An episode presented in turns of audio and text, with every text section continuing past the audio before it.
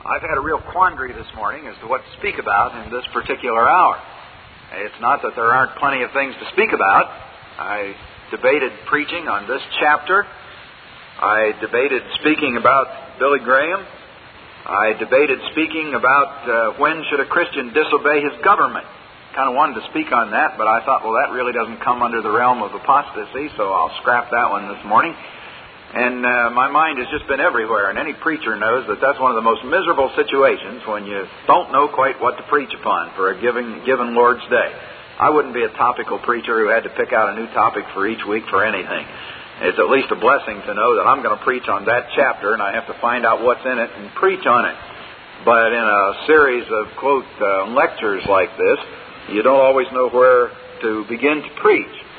So I'm going to begin here at 2 John, but we're not going to stay here long. We're just going to look at a couple of principles. Did you notice this is the only book in the Bible that I can think of that's addressed to a lady? First verse tells you that. Our ERA friends ought to like this book because it's addressed to a lady. Uh, the only one in the Bible. The elder unto the elect lady and her children. And then it uh, closes that way on that same theme. The children of thy elect sister greet thee. And uh, ladies are given to love, aren't they? Uh, the love in homes uh, really basically comes from the lady, doesn't it? God has to command the men about it and say, Husbands, love your wives. He never has to say, Wives, love your husbands. They just naturally do that. But husbands need to really work at loving their wives. And in the first part of this chapter, it talks about Christian love. And it says, Remember that commandment that the Lord Jesus Christ gave, that we ought to love one another. But any good thing can be taken too far, and Christian love can be taken too far. And when Christian love is extended to those who are not in Christ, then Christian love is taken too far. And the last half of the book gives a tremendous warning about that. And it says, When you meet those who do not abide in the doctrine of Jesus Christ, they are outside of the sphere of Christian love, then don't try to treat them in the same way that you would treat a believer. But put a breach between yourselves and them. And don't invite them into your house. Don't bid them Godspeed. Don't join hands with them in any spiritual endeavor. That's the theme of the book. It's one of the key guidance passages in the doctrine of separation in the New Testament. But this is all just background. In 1943, I started college as a freshman at Wheaton College out in Illinois. And I soon became aware of a rather imposing fellow who was a graduate student. He had a little church which they called the Tab, which was short for Tabernacle. He preached there every Sunday night, and he was quite a preacher. And he was one of those kind of fellows that always attracted a following. Wherever you saw him in the dining hall, there was always a large crew of people kind of worshiping at his feet and talking to him and following him around campus. I didn't know what that was then, but now I know that that was charisma. Uh, that word hadn't really dawned on us at this particular time. Uh, he didn't know too many of the rest of us students, but he knew this uh, circle of followers that was always with him. Now you may have already guessed it, but uh, that was Billy Graham. Uh, we happened to be on the campus at the same time, myself as a freshman and himself as a graduate student. But Billy Graham has become the most uh, famous religious figure in the world today. I don't think that's an overstatement. The most famous religious figure in the world today. Now you say, everything that needs to be said about Billy Graham has been said about Billy Graham. Well, I think that's right. But he keeps coming up again because he's the classic example of the problem of separation and compromise and how to face them. So I'm going clear back to Billy Graham and maybe some old things this morning to make four particular points. And the four points all have to do with this general illustration. If you've played any kind of a game, you know the importance of boundaries. In Major League Baseball, one thing that they do every day is to line the field every day. Before the ball game begins, they go out and they reline the batter's boxes and the foul lines and the on deck circles and all those things. They put new lines on every day. Because you cannot play a game without paying careful attention to the lines of demarcation. If it's on this side of the line, it's out. If it's on this side of the line, it's in. and there's almost no game that we play that does not have to uh, be circumscribed by a playing field and rules and obeying the line. Now, it seems to me that Satan has used Billy Graham to seek to rub out the lines that God says should exist between believer and unbeliever. When we went through 2 Corinthians chapter 6, we saw very clearly that there ought to be a line, more than a line, a gulf fixed between believer and unbeliever. But Satan has used the Graham Crusades more than any other thing to seek to rub out the line of distinction between believer and unbeliever. And I want to point out four lines that seem to have been rubbed out by that this morning. First of all, uh, the line has been erased by unscriptural sponsorship. The line has been erased by unscriptural sponsorship. Now, as we read this responsive reading this morning, God defines for us what's to be our relationship to unbelieving religious leaders. Verse 9. Whosoever transgresseth and abideth not in the doctrine of Christ hath not God. He that abideth in the doctrine of Christ, he hath both the Father and the Son.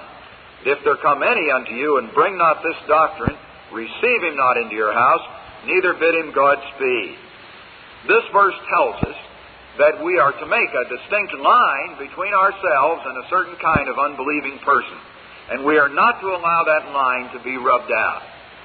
Now, in the Graham Crusades, that line has been rubbed out by a general sponsorship, by bringing everybody in to sponsor the crusade. Back about 1950, uh, the Christian Businessmen's Committee of Chicago contacted Billy Graham to come to Chicago for a great crusade under the auspices of the Christian Businessmen's Committee. Now, at that time, the policy of the Graham Crusades really had not been mapped out and wasn't that well known. But uh, Billy Graham's man replied to them, and he said this There are three necessary conditions for Billy Graham to come to Chicago. He won't come unless you can meet these three conditions. Number one, there would have to be an invitation to the mayor. Now, that's kind of questionable right there. Uh, I don't know what kind of a mayor you have in the city of Columbus, but if he's like the rest of the mayors around the nation, he's a very unspiritual fellow. And uh, what having an unspiritual fellow give the inv- invitation uh, will do for a spiritual crusade is kind of dubious, but that was the first condition. The second condition was that there would be complete coverage and consideration from the newspapers of the city. And the third condition was that an invitation from the Church Federation uh, the National Council of Churches in Chicago, in other words, an invitation from the Church Federation with equal representation and participation of the churches of the Federation and Bible believing churches. Now, the fellow who was the executive secretary of the Christian businessmen was a fellow by the name of Mr. Frank Sheriff. And he replied, he said, I think we can meet the first two conditions. We can get the mayor to invite you. We can assure you that the newspapers will be interested. But we just can't meet that last condition because there's a great chasm between modernists and fundamentalists. But on that basis, Graham said, All right, I won't come. I cannot come to Chicago until both the fundamentalists and the modernists are included. Now, since that time, that's always been the policy where a Graham crusade has gone, that he has refused to come unless the line of demarcation between the believer and the unbeliever was rubbed out. It has not been an accident, but it's been a deliberate policy that before he would come, that line of demarcation between believer and unbeliever would be rubbed out. Now, that was very plain in Billy Graham's uh, great crusade in Columbus here another uh, number of years ago. Uh, Bishop Hazen Werner and Dr. Floyd Faust were two of the prominent leaders of that crusade. Uh, Hazen Werner was the chairman, and the vice chairman was Dr. Floyd Faust. Hazen Werner, of course, was a typical Methodist liberal bishop. He had a liberal pedigree that long of belonging to all the uh, sane nuclear policy and the pro-communist organizations and all that kind of thing. He didn't belong to any Bible-believing thing, but he belonged to all those things. Dr. Floyd Faust was the pastor of the Broad Street Church of Christ at that time and was one of the most notorious modernists in the city of Columbus. In his Easter sermon in 1954, he said this As you look at the cross, never say, This is the will of God. Jesus' death on the cross was not the will of God. If you say, this is the will of God and we must accept it as such, you completely sever the nerve of social action, substitute resignation for the rebellion you should feel. Now get that. The death of Jesus Christ was not the will of God. Don't say that. The whole thing that ties Scripture together? The basic teaching that the death of Jesus Christ was the will of God, a substitutionary atonement for your sins, right? What he denied was not an incidental, but the whole core of the Scriptures, the whole foundation of salvation, the whole basis of evangelism. And he's the vice chairman of the crusade. Well, I could multiply instances like that, and you know that with untold clippings and so forth. Uh, Billy Graham, speaking before the NAE in 1957, said this I intend to go anywhere, sponsored by anybody, to preach the gospel of Christ if there are no strings attached to my message. I'm sponsored by civic clubs, universities, ministerial associations, and councils of churches all over the world, and I intend to continue. You know, that sounds very good to men, doesn't it? I'll go anywhere as long as there are no strings on my message. But wait a minute. What does God say? God says when you come in contact with those who do not abide in the basic doctrine of Jesus Christ have no part with them. There is a line drawn between you. And the Graham Crusades have said, uh, uh, we'll rub out that line. I've seen kids do that in backyard baseball games and volleyball games where you draw a line in the dirt. Uh, if it's convenient, you rub out the line. And the other guys argue and say, You were over the line. No, I wasn't. Where is the line? You just conveniently erased it so you weren't over the line. That's exactly what has happened in the Graham Crusade. Whether that has consciously uh, been the policy, been the purpose of Billy himself, it's consciously been the policy of the devil to rub out the line by this unscriptural sponsorship. Now, a second way that the line has been rubbed out. The line has been erased by unscriptural association with Catholicism. The line has been erased by unscriptural association with Catholicism. Now, what does the Bible teach about salvation? Well, Titus 3 5. Salvation is not by works of righteousness which we have done, but according to His mercy He saved us by the washing of regeneration and renewing of the Holy Ghost, right? Salvation is not by works of righteousness that we have done. What is the foundation of Catholicism? that salvation is by works of righteousness that we have done in the church, by faithful attendance at the Mass, by faithful works of penance, by faithfully going to confession, by faithfully doing this and that, by works of righteousness that we have done, we expect to get to heaven. What was the Reformation all about? That salvation is based on a person who died for us on Calvary's cross and all that we can do is rest our faith upon Him. There are no works of righteousness that we have done, and even that faith isn't a work of righteousness. It's just a desperation acceptance of what Jesus Christ has done for us. You know, the faith of the Bible and the faith of Catholicism are opposite. That's tragic, but it's true. The whole system of the Catholic Church from the papacy on down is built on that. I'm sure you're well aware that back in 1967, Billy Graham accepted a degree from Belmont Abbey College. That's a college in Belmont, North Carolina, a Catholic college. And in Graham's speech, when he accepted the degree, he said this One good thing has come out of this religious shaking. We can meet and talk together as Christian brothers. What do he mean? Well, he meant myself as an evangelical evangelist and these priests sitting on the platform with me, we can meet and talk together as Christian brothers. We could not do this ten years ago. Churches have different approaches, but all of us agree on one thing. That is, that Christ is the way to God. We hold to the gospel. That gospel built this school. Did the gospel build that Catholic college in North Carolina? Well, no, not with what I know about Catholicism. The gospel didn't build that college. The gospel that we preach didn't build that college. Just suppose that your Catholic neighbor calls you.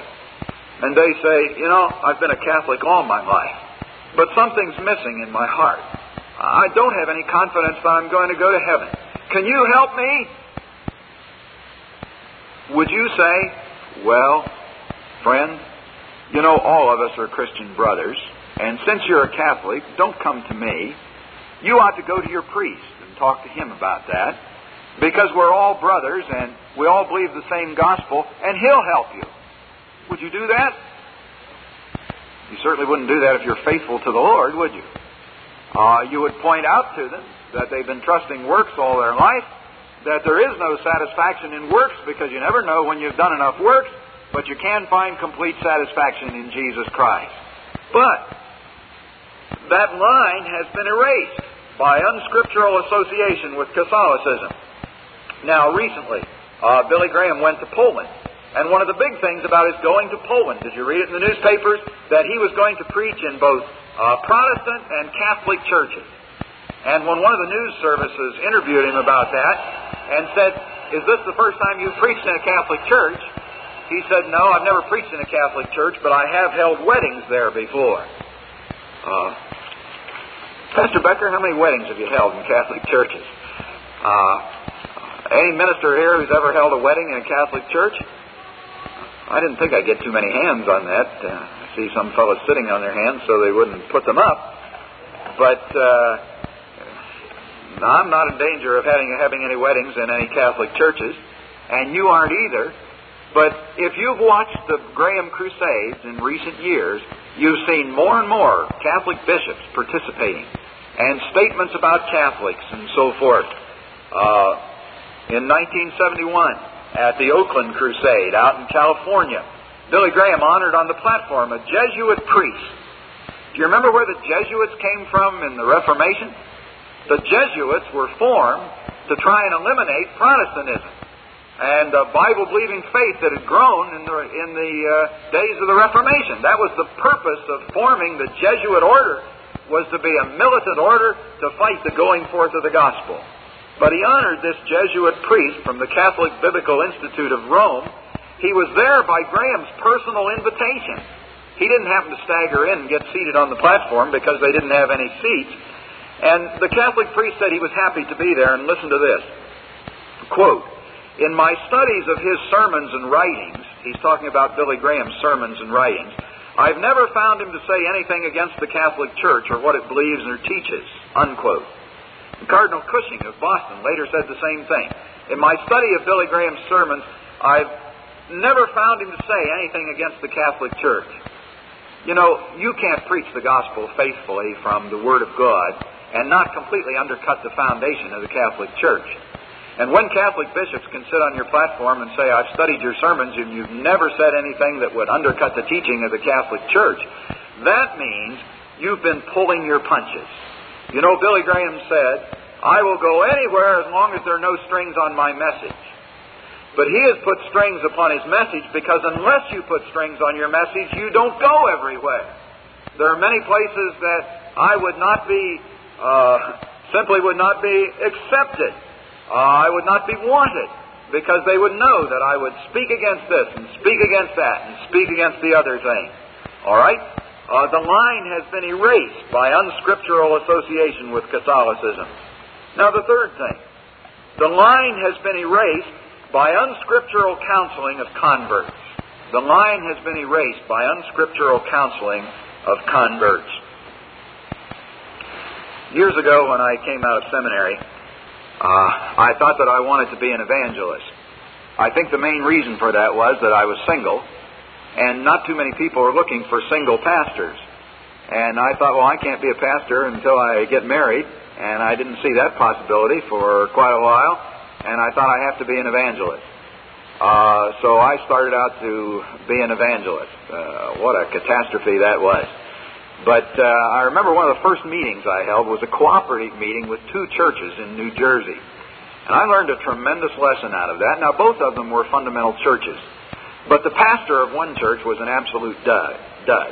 You could just tell by being there that he couldn't teach little ducks to swim. The pastor of the other church, uh, he really knew the Word of God and taught the Word of God, and you could tell that. So I had one live wire and one dud. Now, uh, we had a number of people born again in that meeting. We had new converts. When you have a new convert and you lead him to the Lord Jesus Christ, what do you want to do with him? Well, I wanted to take all those new converts and say, look, this fellow can really teach you the Word of God. You get over in his church and you'll learn something from the Word and you'll grow in grace. But I was equally sponsored by the live wire and the dud. And when you're uh, when you're sponsored by the live wire and the dud, you don't dare say to this new convert, "Look, uh, be careful and not go to Duddlehead's church, or you won't learn anything at all." You have to say, "Well, now here are two good churches in this town. Uh, you pick out the one that suits you best and go there." That's all you can do. If you're sponsored by uh, more than one person, you have to treat them all equally. Now, that's a situation that exists in the Graham Crusades, of course. Now, converts ought to be counseled according to 2 Corinthians 6 that we studied the other day. If they go to a modernistic church, come out from among that and be ye separate and find a place where you're going to be taught the Word of God. And if converts are saved there who come out of a Catholic background, they ought to be counseled and ought to be told them, look, you've never been taught the Bible in that Catholic church, have you? That's why you never got saved. You're never going to grow in grace in that church because they're not going to teach you the Bible. Now you need to get out of that church and you need to come over to Calvary Bible Church where they're going to open the Word of God to you and teach you what the Lord says about growth in grace. That's where you need to be. You have to make a change. This is one of the things I'm sure you know that is absolutely not done. Back in 1961, uh, at the time of Graham Crusade in Chicago, uh, Graham's man said this to the Chicago Sun-Times, the newspaper. He said, Since the Greek Orthodox Diocese of Chicago holds membership in the Chicago Church Federation, cards turned in by Greek and other Eastern Orthodox decision makers will be turned over to Eastern Orthodox authorities in recognition of the cooperative relationship existing between Orthodox and Protestants here. You see the policy? Here's the, uh, the Russian Orthodox Church or the Greek Orthodox Church, a Catholic Church. They just have a different pope than the one in Rome, but uh, very much steeped in superstition and all the rest. The question was, are you going to turn over cards from the crusade to that Greek Orthodox Church? And the answer is yes, because it's a token of the relationship existing in the uh, Chicago Church Federation. Uh, Mr. Herbert Taylor, who was the head of the Layman's Committee, uh, stated to the Christian businessmen, he said, referrals of decisions from the crusade will be sent to all churches who cooperate in the meetings, regardless of their theological position or practice. Now that's the policy, and it has to be. When a hundred churches sponsor you, you have to send your converts equally to those hundred churches. You can't play favorites. In the New York City crusade, the largest number of decision cards went to Norman Vincent Peale's church. Uh, Norman Vincent Peale, the power of positive thinking, but not the champion of salvation by grace. Uh, he got the greatest number of cards. The second largest number of cards went to Riverside Church. That's the church that was made famous by Harry Emerson Fosdick, the famous modernist, and his successor, uh, uh, Dr. McCracken had appeared on the platform at Graham's invitation. Uh, cards also went to the Unitarian Church. Can you picture sending converts to Jesus Christ to the Unitarian Church that don't believe that Jesus Christ is the Son of God? Well, uh, that's what happened. Now, Scripture says, come out from among them. The whole policy of these ecumenical crusades has been to say, stay in among them. Do you see these opposites there? Come out from among them. Uh, stay in among them. Now, people all the time say to you, whenever you take a stand against Billy Graham and say, I can't cooperate with that, why don't you like Billy Graham? I want you to see that that question is completely irrelevant. That doesn't have anything to do with it, does it really? I have to obey the Lord. If you choose to disobey the Lord, I have to choose to part company with you. Not because I don't like you, but because I have chosen to obey the Lord. And you have chosen to disobey the Lord. And it's obvious that we have to part company because God says so. It's not because I don't like, uh, it's not because I don't like anybody. Uh, I may like you or I may not like you. Uh, but that doesn't have a thing to do with it, right? All right, let's go on. A fourth thing. The line has been erased on doctrine and issues. The line has been erased on doctrine and issues. Billy Graham is the, the darling of the ecumenical crowd and of unsaved people today. And you say, how can that be? Look at Luke chapter 6 for a moment.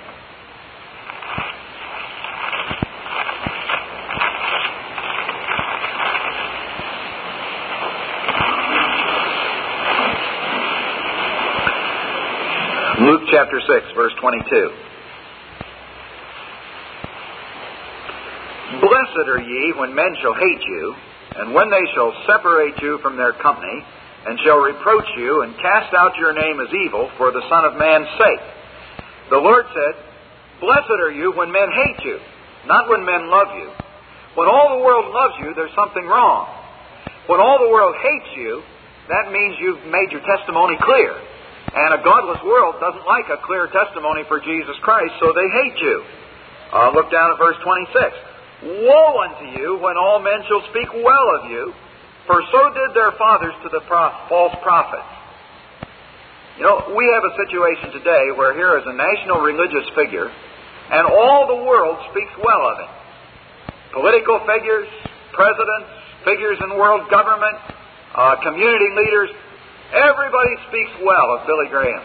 Every time you read one of these polls of the 10 most popular men in the United States, uh, I've never seen Billy Graham run worse than uh, about second. In the last poll I saw, I think he was second to Peanuts, and goodness knows how that happened. But uh, he's always up there at the top. Uh, the world speaks well of him. Now, wait a minute. God's Word says, Woe unto you when the world speaks well of you because you've been doing something wrong. If the world speaks well of you as uh, a representative of the Lord Jesus Christ, you've been doing something wrong. Now, Christian people like ourselves frequently say, well, Billy Graham really preaches the gospel. Billy Graham is really true to the Lord in salvation, uh, but we can't cooperate with him because he cooperates with all the unbelievers. Now, when you cooperate with all the unbelievers, that begins to affect your message.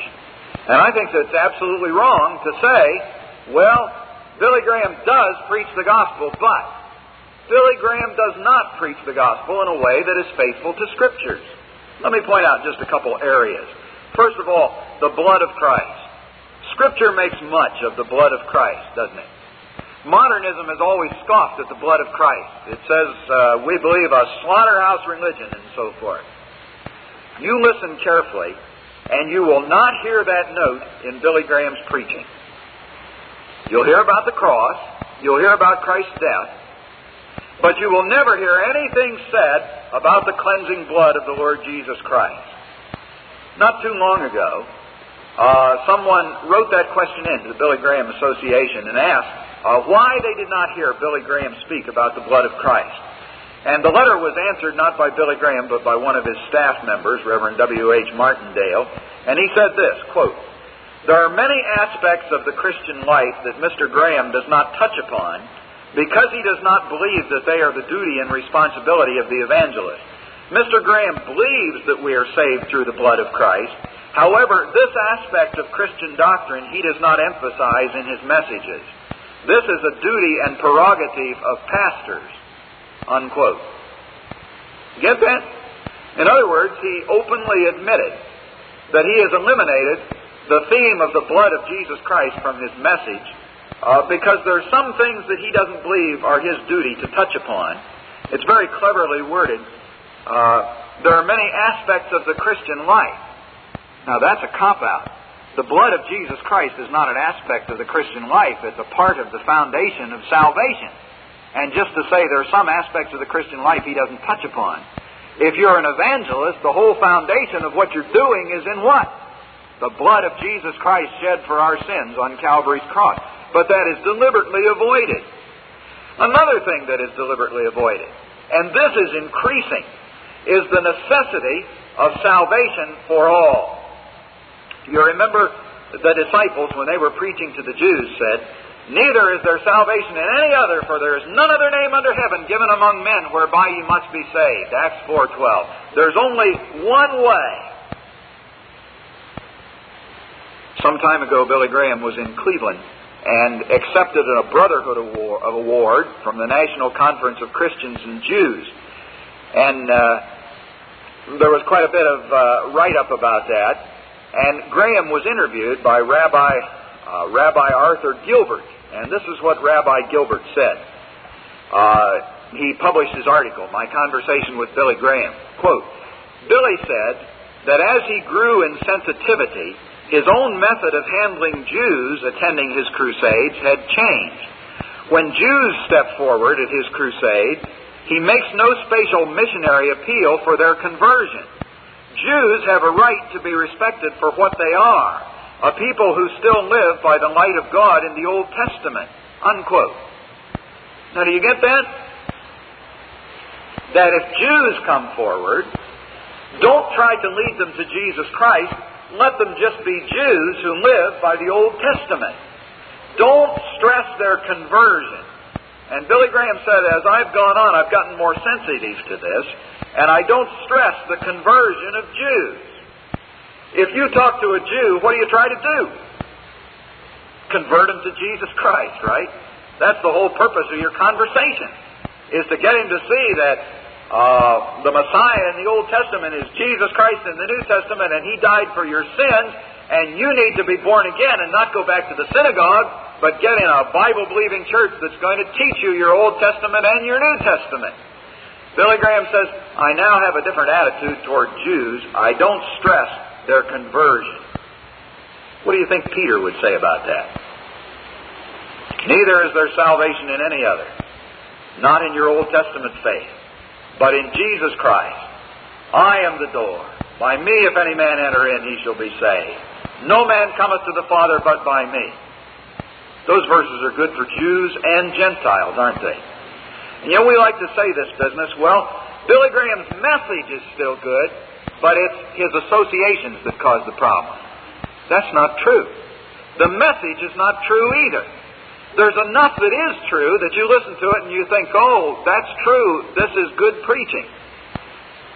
What caused Billy Graham to change his ideas about Jews? He says, as he grew in sensitivity, his method of handling the Jews changed.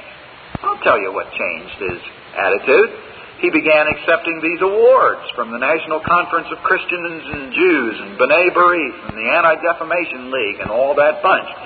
When you accept the favors of Jews, then you can't preach to Jews about leaving their synagogue and uh, leaving the National Conference of Christians and Jews and so forth and getting saved. So again, his associations tempered his doctrine. And the doctrine is not right. Another thing that you'll notice is the softening of condemnation. You know, in the preaching of the gospel, uh, it's sharp. It condemns sins. It promises hell for the unbeliever. It talks in terms of fire and brimstone. Good preaching of the gospel is a fiery thing. You know, this is kind of an interesting. Uh, I asked Pastor Becker this morning what they do for a fire bell around here because I can't imagine how anything could top that. But uh, he says they have a bell that will top that. And I tell you, I don't want to be here for fire drill. that's one way to get the kids out for fire drill. If there's a bell that's louder than that one, I'd jump through the window, glass and all. Okay. well, fundamentalists want to be definite even when they change classes. Uh, ring that bell. Uh, the Berkeley Barb is a hippie paper out on the West Coast. Uh, Berkeley, California speaks of uh, everything bad and everything hippie and so forth. And the uh, uh, one of the editors of the Berkeley Barb, a fellow by the name of Nick Benton, he attended uh, one of Billy Graham's crusades out there on the West Coast. When he came back, he said this quote, Billy's preaching seemed weaker than when he'd wrap me in fear and awe when I'd see him on TV as a kid. In those days, he used to hold a Bible in his hand, thump the podium with his other hand, and talk about the judgment day. This time he used all the key words overused to describe our so-called existential plight. Loneliness, alienation, purpose, and meaning. And it was all to show that in Jesus Christ there was some sort of joy, compensation for oppression, very little talk of hell, and no promises of miraculous healing, eternal salvation, or even the kingdom of God. Just some rapid form of transcending alienation through a sense of joy. Unquote. Now here's the editor of a hippie paper. And he goes and listens to Graham's preach. And he says, there's been a change in this fellow since I used to listen to him when I was a boy. When I was a boy, he scared me with hell and damnation and preaching against sin. Now, he talks about uh, alienation and relaxing of tensions and our loneliness and our uh, all things like this. He says, there's been a change. Very little talk of hell, conversion and all that. That's a change, isn't it? What offends the natural man in preaching? Condemnation, hell, talk against sin, judgment, judgment day. That offends the natural man. So in having evangelistic meetings to get great crowds of the natural man, you temper your message. There's another place. Uh, the accommodation to the world. Now, the preaching of the gospel has always required a break with the world, hasn't it? But now, if you watch any of the Crusades, and this is not only true of Billy Graham, it's true of Jerry Falwell and a lot of these other big names, you find uh, that every crusade features the movie stars, still in the movies, the athletes, uh, still in Sunday sports. That one really, uh, really gripes me. Uh, up in our town, we have the Cleveland Browns, and uh, I like football and like to follow such things and uh, I would enjoy following the Cleveland Browns. Uh, except I tell my congregation, uh, I hope they'll lose every game they play on Sunday. Uh, it so happens they play all but one on Sunday, and that would keep them on the bottom of the league. But uh, according to the testimony in the Cleveland newspapers, just about everybody on the Cleveland Browns is born again. They have great chapel services before they go out to dismember other people, and uh, just about everybody is born again. Uh, well, now, how about putting a speaker up here in the pulpit and saying, now, uh, here we have this great Christian athlete, and he wants to talk to you about his salvation, uh, but he doesn't go to church. He doesn't believe in that. Uh, he goes out and tears other tackles into little bits on Sunday, and so he's never been in Sunday school, and he doesn't go to the worship service. He has more important things to do on Sunday. That is just awful, and yet Christian after Christian follows this and uh, these are all the heroes now. Uh, pray that Don Cockcroft will make so many field goals because he's an outstanding Christian. Nobody out desecrating the Lord's day every day is an outstanding Christian until he comes into obedience to the Word of God that he ought to be in the Lord's house on the Lord's day with the Lord's people. But more and more, uh, I don't know, that was just a sidetrack I got off on. Bob Jones would call it a rabbit trail. But uh, you have movie stars still in the movies, and athletes still in Sunday sports, and beauty queens fresh out of their bikinis, or maybe in them on some of these platforms. And the idea is that you can have everything in the world and have Jesus Christ too. The Bible says, Love not the world. Whom do you want their, your kids to have as their heroes? You know, if they follow these crusades, their heroes are going to be the movie queens, the professional sports stars, all that group we ought to want our kids to have as their heroes missionaries, preachers of the gospel, men with Christian convictions, men who stood up and did something in life. If you let them watch this, their sports stars will, or their stars will end up being that other gang. Uh, several years ago, there was a big rock floor, a rock festival down at Hollywood, Florida. You remember that? And Billy Graham appeared at the rock festival and spoke, and he said this. He said, quote, I really dig this generation of young people. They are great. They are the most exciting and challenging generation in American history. Jesus was a young revolutionary who transformed his generation. Today's young people should make the 70s the greatest decade in American history. And uh, after he spoke there, they listened to the wonderful music of the Turtles, the Grateful Dead, the King James Version, and the new Japanese anti-sterility movement. Uh, just great. There's a place where the preacher ought to be, right? The line of demarcation uh, has been erased on doctrine and issues. And Satan has used this crusade to erase that line. You remember a number of years ago Billy Graham's famous crusade in Chicago, or in New York City. There was a fellow by the name of Dan Potter who was secretary of the New York Council of Churches. I'm sure an unbeliever, but they sponsored Graham. And he said, before the Graham crusade, there were 1,700 churches that were cooperating with the modernistic New York Council of Churches.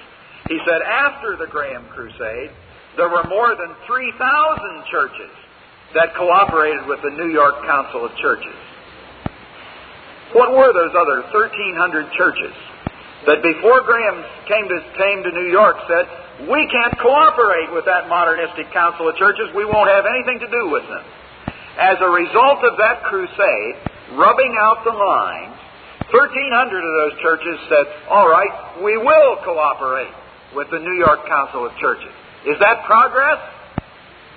Progress for the ecumenical church, certainly not progress for the truth of the Word of God.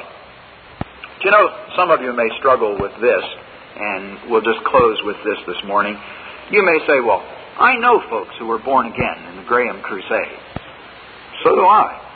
I can tell you one of our best and uh, most godly women who was pierced in the heart as she listened to a Graham crusade on television. She's genuinely born again, has been true to the Lord for the last 20 years. And uh, every year or so, I'm in somebody's home and said, uh, How did you come to know Jesus Christ as your Savior? And they tell me that they went to a Graham crusade, they listened to it on the TV, and they found Christ. And of course, Satan uses this argument. Well, now, look at the good it's doing. You can't criticize it when that's happening. You remember Moses back in the desert? where God told him to strike the rock and bring water out of the rock for the Israelites. Moses lost his temper with the people and with the Lord, really, and he struck the rock twice in great wrath. God, in His grace, has honored not the methods, but His Word. And you can point to some people who are genuinely saved. But what Moses did was wrong, and God said, Moses, I'm going to judge you for that. You're not going to go into the promised land. When you do God's work in God's way, you only have good results. When you do God's work in the world's way, you have good and bad results. Uh, nobody has ever said that uh, some disobedient people have not led other people to Christ.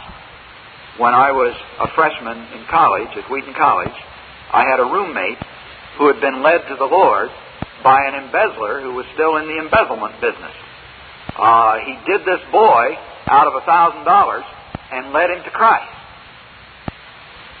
Now that's a strange bit of business, isn't it? But God, in His grace, was determined to save that fellow, and He used a queer set of circumstances to save him. But you can't say, well, look how good embezzlement is. Uh, don't you see all the good it's doing? And this fellow goes around fleecing people, and he leads them to the Lord. So, doesn't he have a wonderful ministry? Uh, maybe you have some friends you'd like him to fleece and lead to the Lord. Well, that's crazy. When you try to do God's work in the world's way, you get good and bad results. When you try to do God's work in God's way, you may not have great flamboyant results, but all the results are good and lasting and right. Let's bow in prayer. This Reformation audio track is a production of Still Waters Revival Books. SWRB makes thousands of classic Reformation resources available, free and for sale, in audio, video, and printed formats. Our many free resources, as well as our complete mail order catalog, containing thousands of classic and contemporary Puritan and Reformed books, tapes, and videos at great discounts, is on the web at www.swrb.com. We can also be reached by email at swrb at swrb.com, by phone at 780-450-3730, by fax at 780-468-1096, or by mail at 4710-37A Avenue, Edmonton, that's E-D-M-O-N-T-O-N, Alberta, abbreviated capital A, capital B, Canada T6L3T5. You may also request a free printed catalog. And remember that John Calvin, in defending the Reformation's regulative principle of worship, or what is sometimes called the scriptural law of worship, commenting on the words of God, which I commanded them not, neither came into my heart, from his commentary on Jeremiah 7:31, writes, God here cuts off from men every occasion for making evasions, since he condemns by this one phrase, I have not commanded them, whatever the Jews devised. There is then no other argument needed to condemn superstitions than that they are not commanded by God. For when men allow themselves to worship God according to their own fancies, and attend not to his commands, they pervert true religion. And if this principle is adopted by the papists, all those fictitious modes of worship in which they absurdly exercise themselves would fall to the ground. It is indeed a horrible thing for the papists to seek to discharge their duties towards God by performing their own superstitions. There is an immense number of them, as it is well known, and as it manifestly appears. Were they to admit this principle, that we cannot rightly worship God except by obeying His word, they would be delivered from their deep abyss of error. The prophet's words, then, are very important when he says that God had commanded no such thing, and that it never came to his mind, as though he had said that men assume too much wisdom when they devise what he never required, nay, what he never knew.